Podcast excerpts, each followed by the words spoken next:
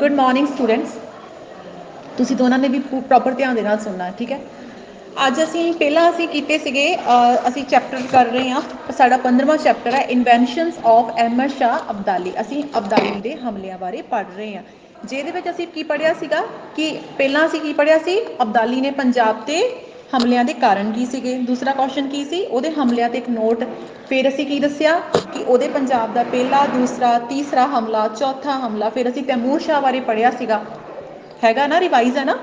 ਹੁਣ ਉਸ ਤੋਂ ਬਾਅਦ ਅਸੀਂ ਇਹ ਵੀ ਪੜ੍ਹਿਆ ਸੀ ਕਿ ਪਾਣੀਪਤ ਦੀ ਜਿਹੜੀ ਸਾਡੀ ਤੀਜੀ ਲੜਾਈ ਹੋਈ ਸੀ, ਉਹ ਕਿੱਦਾਂ ਹੋਈ ਸੀਗੀ? ਠੀਕ ਹੈ? ਔਰ ਉਹਦੇ ਕਾਰਨ ਕੀ ਸੀਗੇ? ਨਵਜੋਤ, ਕੀ ਕੀ ਕਾਰਨ ਸੀ? ਬੋਲੋ। ਚੜਾ ਓਕੇ ਸਿਟ ਡਾਊਨ ਅਸੀਂ ਪਾਣੀਪਤ ਦੀ ਲੜਾਈ ਦੇ ਮੇਨ ਕਾਜ਼ਸ ਦੇਖੇ ਸੀਗੇ। ਹੁਣ ਅਸੀਂ ਅੱਜ ਸ਼ੁਰੂ ਕਰਨਾ ਆ ਕਿ ਪਾਣੀਪਤ ਦੀ ਜਿਹੜੀ ਲੜਾਈ ਆ, ਇਹਦੇ ਤੇ ਇੱਕ ਨੋਟ ਤਿਆਰ ਕਰਨਾ ਆ। ਦੇਖੋ, ਔਰ ਇਹਦੇ ਸਿੱਟੇ ਕੀ ਨਿਕਲੇ? ਦੋ ਕੁਐਸਚਨਸ ਨੂੰ ਮੈਂ ਇੱਕ ਕੁਐਸਚਨ ਚ ਕਵਰ ਕਰਵਾਉਣ ਲੱਗੀ ਹਾਂ। ਹੁਣ ਧਿਆਨ ਨਾਲ ਸੁਣਿਓ। ਪਾਣੀਪਤ ਦੀ ਜਿਹੜੀ ਲੜਾਈ ਸੀ, ਇਹਦਾ ਪੰਜਾਬ ਤੇ ਭਾਰਤ ਦੇ ਇਤਿਹਾਸ ਦੇ ਵਿੱਚ ਇੱਕ ਖਾਸ ਥਾਂ ਹੈ। ਇਹ ਹੋਈ ਸੀ 14 ਜਨਵਰੀ 1761 ਨੂੰ, ਠੀਕ ਹੈ? ਕਦੋਂ ਹੋਈ ਸੀ? 14 ਜਨਵਰੀ 1761 ਨੂੰ। ਮਰਾਠਿਆਂ ਤੇ ਅਬਦਾਲੀ ਦੇ ਵਿਚਕਾਰ ਹੋਈ ਸੀ। ਪਾਣੀਪਤ ਦੇ ਮੈਦਾਨ ਵਿੱਚ ਅਬਦਾਲੀ ਅਤੇ ਮਰਾਠਿਆਂ ਵਿਚਕਾਲੇ ਇੱਕ ਘਮਾਸਾਨ ਯੁੱਧ ਹੋਇਆ ਸੀ। ਇਸ ਯੁੱਧ ਵਿੱਚ ਮਰਾਠਾ ਸੈਨਾ ਦੀ ਜਿਹੜੀ ਅਗਵਾਈ ਸੀ, ਉਹ ਸਦਾ ਸ਼ਿਵ ਰਾਓ ਭਾਓ ਕਰ ਰਿਹਾ ਸੀ। ਇਸ ਲੜਾਈ ਵਿੱਚ ਮਰਾਠਿਆਂ ਦੀ ਕਰਾਰੀ ਹਾਰ ਹੋਈ ਸੀ ਤੇ ਉਹਨਾਂ ਦਾ ਭਾਰੀ ਜਾਨੀ ਅਤੇ ਮਾਲੀ ਨੁਕਸਾਨ ਹੋਇਆ ਸੀ। ਇਸ ਲੜਾਈ ਦੇ ਸਿੱਟੇ ਵਜੋਂ ਮਰਾਠਿਆਂ ਦੀ ਸ਼ਕਤੀ ਨੂੰ ਬਹੁਤ ਜ਼ਬਰਦਸਤ ਧੱਕਾ ਲੱਗਾ ਸੀ। ਠੀਕ ਹੈ?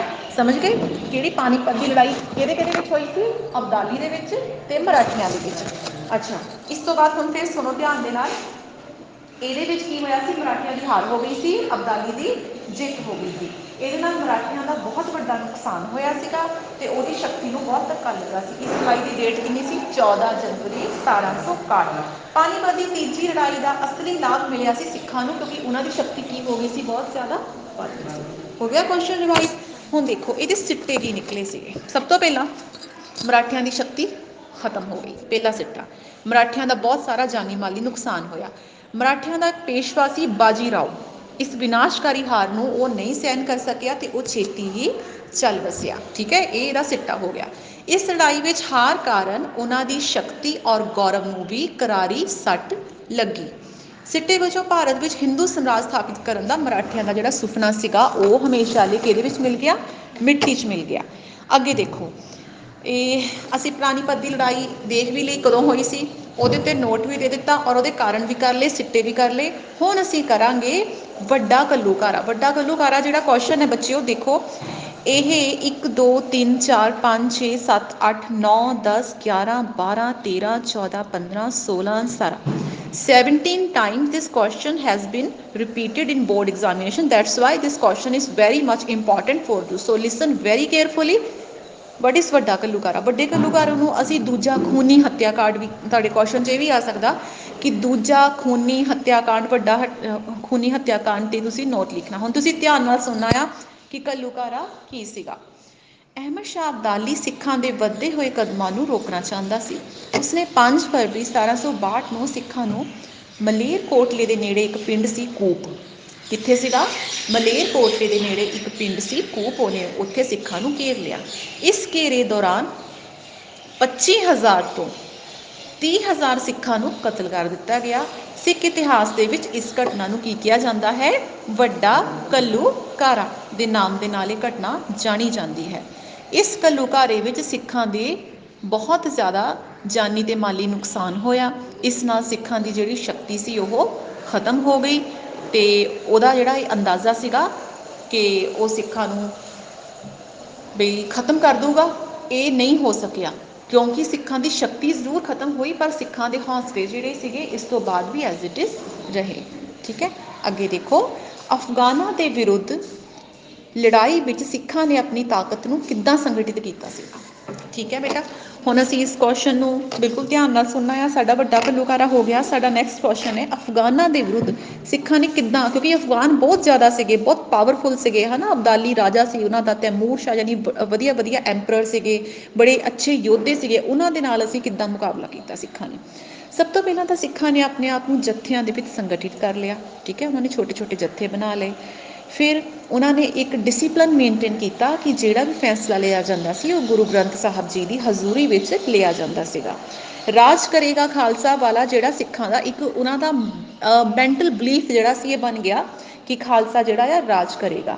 ਫਿਰ ਅਬਦਾਲੀ ਬਹੁਤ ਸਾਲਾਂ ਤੱਕ ਕਈ ਸਾਲਾਂ ਤੱਕ ਸਿੱਖਾਂ ਵੱਲ ਅਫਗਾਨਿਸਤਾਨ ਵਿੱਚ ਹੋਣ ਵਾਲੇ ਵਿਦਰੋਹਾਂ ਕਾਰਨ ਉਹ, ਕਿਉਂਕਿ ਅਬਦਾਲੀ ਹਾਲਾਂਕਿ ਬੜਾ ਇੱਕ ਵਧੀਆ ਐਮਪਰਰ ਸੀਗਾ, ਇੱਕ ਯਾਨੀ ਕਿ ਲੁੱਟਮਾਰ ਕਰਨੇ ਵਾਲਾ ਰਾਜਾ ਹੀ ਸਹੀ, ਪਰ ਉਹ ਵਧੀਆ ਸੀਗਾ। ਲੁੱਟਮਾਰ ਕਰਨੇ ਵਾਸਤੇ ਬੜਾ ਵਧੀਆ ਰਾਜਾ ਸੀ। ਪਰ ਉਹਦੇ ਵਿੱਚ ਵੀ ਕੀ ਹੋਇਆ? ਕਿ ਉਹਦਾ ਜਿਹੜਾ ਧਿਆਨ ਸੀਗਾ, ਉਹ ਆਪਣੇ ਵਿਦਰੋਹਾਂ 'ਚ ਲੱਗਾ ਰਹਿੰਦਾ ਸੀਗਾ। ਪੰਜਾਬ ਦੇ ਲੋਕਾਂ ਅਤੇ ਜ਼ਿਮੀਂਦਾਰਾਂ ਨੇ ਵੀ ਸਿੱਖਾਂ ਨੂੰ ਬਹੁਤ ਸਾਥ ਦਿੱਤਾ। ਇਹ ਸਾਰੇ ਕਾਰਨ ਕਰਕੇ ਜਿਹੜੇ ਸਿੱਖ ਸੀਗੇ, ਉਹ ਕੀ ਹੋਏ? ਬਾਰ-ਬਾਰ ਸੰਗਠਿਤ ਹੁੰਦੇ ਰਹੇ। ਇਹ ਸੀ ਮੇਨ ਰੀਜ਼ਨ ਸਿੱਖਾਂ ਦੀ ਸ਼ਕਤੀ ਨੂੰ ਕੁਚਲਣ ਵਿੱਚ ਅਬਦਾਲੀ ਅਸਫਲ ਕਿਉਂ ਰਿਹਾ? ਸੇਮ ਅਸੀਂ ਇਸ ਕੁਐਸਚਨ ਨੂੰ ਫਿਰ ਰਿਪੀਟ ਕਰਾਂਗੇ। ਉਹੀ ਕੁਐਸਚਨ ਉੱਪਰ ਵਾਲਾ ਕੁਐਸਚਨ ਹੈ। ਨੰਬਰ 1 ਉਹਨਾਂ ਦਾ ਆਤਮ ਵਿਸ਼ਵਾਸ ਬਹੁਤ ਸਟਰੋਂਗ ਸੀਗਾ।